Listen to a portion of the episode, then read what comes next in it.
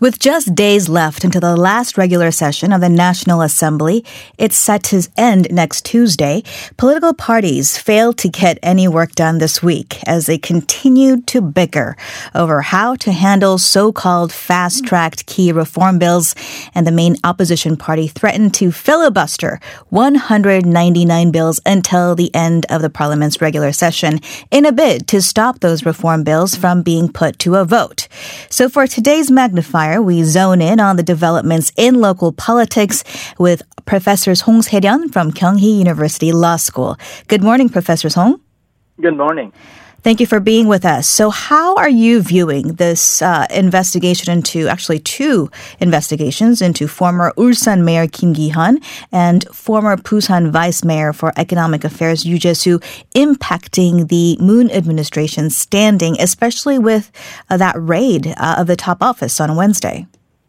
Well, there are uh, serious allegations, and I'm closely looking at the, the, the investigation results. But curiously enough, it doesn't seem like affecting that much of a, a public sentiment. I looked at the uh, president's approval rating uh, recently, and it seems like it's going up a little. Although the, in the liberal faction, his rating is down a little bit. Overall, it doesn't affect the big picture. Uh, I suspect that it it has to do with uh, a little bit of fatigue on both sides uh, from the voters' point of view. It seems like these kind of issues make headlines, but mm. uh, as you said, that nothing is getting done, and people are focusing on whether the political sector is getting things done. Right, and the probe uh, appears to be also deepening the conflict, the divide between the Blue House and also the prosecution. The ruling Democratic Party has accused the prosecution of deliberately conducting this probe targeting the presidential office. Do you think that is a fair statement? On one hand, the, prosecution's hand is tied in a sense that they cannot not investigate uh, in these allegations. Uh, if they do so, probably people will accuse them of being a handmaid to the current power in the the Blue House. But also, it is very curious that they are using this kind of investigations to uh, upstage themselves in the, the final analysis.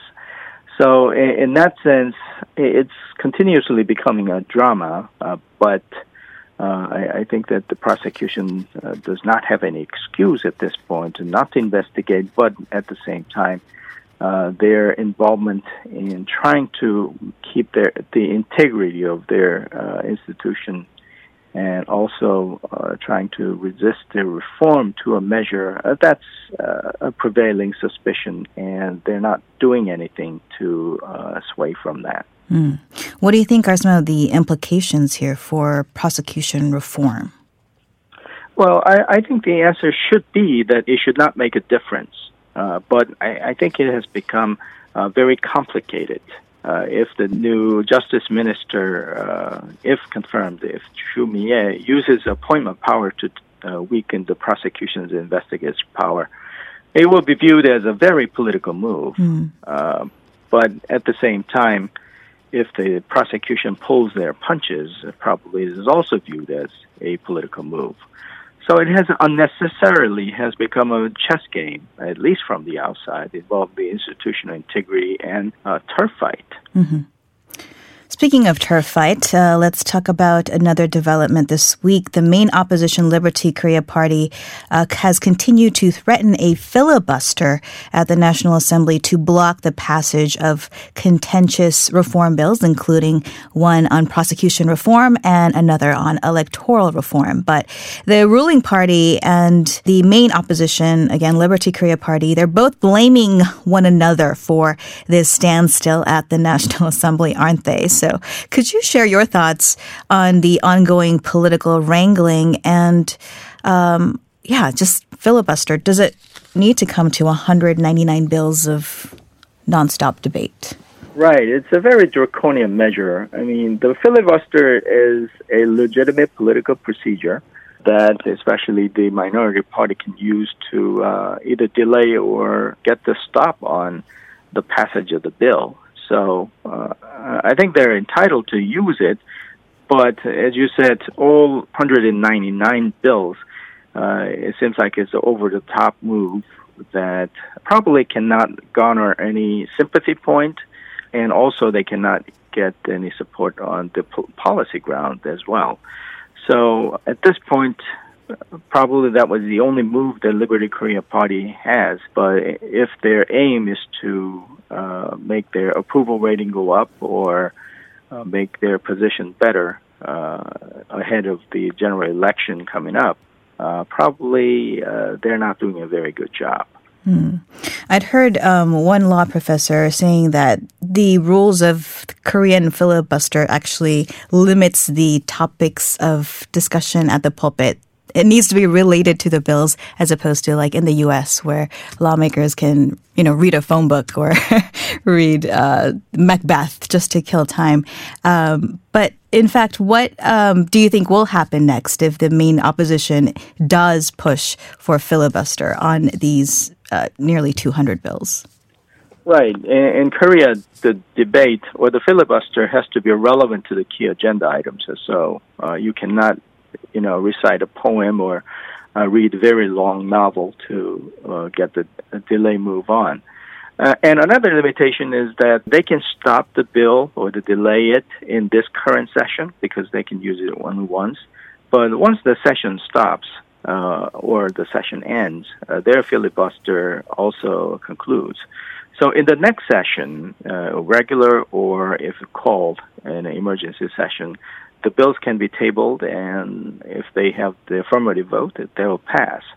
So I think the both parties know well that the filibuster has a limited use. But uh, if the LKP uh, pushes for the filibuster further, uh, I think that that's the end of it. I think that there will be uh, some headline grabbing uh, move, but in the next session, uh, the bills nonetheless will pass anyway. Mm. How do you see the future of the LKP party given the fact that floor leader Na Kyung-won's term is coming to an end? Uh, also, leader Hwang Kyo-an um, has seen an en masse resignation of some 35 party officials. Um, are, are they going to become stronger after next week? Well, I kind of doubt it because they're not taking advantage of the good opportunity. A good opportunity is a misnomer, but given the recent economic news, uh, it seems like they have a lot of uh, weapons to attack the policies of the ruling party or the president's office. But it seems like they're kind of falling under their own weight or the, their own mess uh, that's happening in the leadership. So given the opportunity given by the ruling party, it seems like they're not taking advantage of it. And the general election is coming up, so their move has to be connected to what they can do to make their party very attractive. But in that sense, the general public is not seeing any alternatives or uh, any new picture that is being, being proposed, painted, mm. right, by the opposition. So, in, that sense, uh, they're losing their opportunity in a big way. All right. Well, we'll have to leave that there. Thank you so much, Professor Song, for your time today. Thank you. That was Professor Song Se-ryun from the Kyunghee University Law School. Uh, if you have opinions or questions regarding this or any of the topics we'll be discussing on today's show, do send us an email, koreafactual at gmail.com, or you can leave us a comment on our Instagram page, Korea Factual. We'll be right back with more facts and perspective.